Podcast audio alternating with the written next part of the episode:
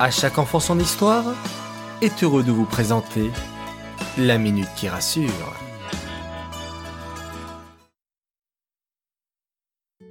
Coucou mes chers enfants. Enfin vendredi. Bon, maintenant je suis sûr que vous avez tous compris comment vous devez vous comporter le Shabbat. Ça tombe bien. On va parler de l'ennui. C'est vrai que le Shabbat, il y a des moments où l'on ne fait rien. Eh bien, dites-vous que vous avez de la chance. Ne rien faire, c'est quand même faire quelque chose. Vous savez pourquoi?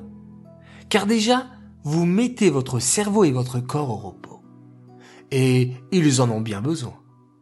Et puis en plus, vous pouvez en profiter pour penser, réfléchir à votre avenir, vous remettre en question, c'est-à-dire penser au comportement que vous avez eu ces derniers temps, aux efforts que vous pourriez faire, vous pourrez avoir de nouvelles idées pour vous amuser.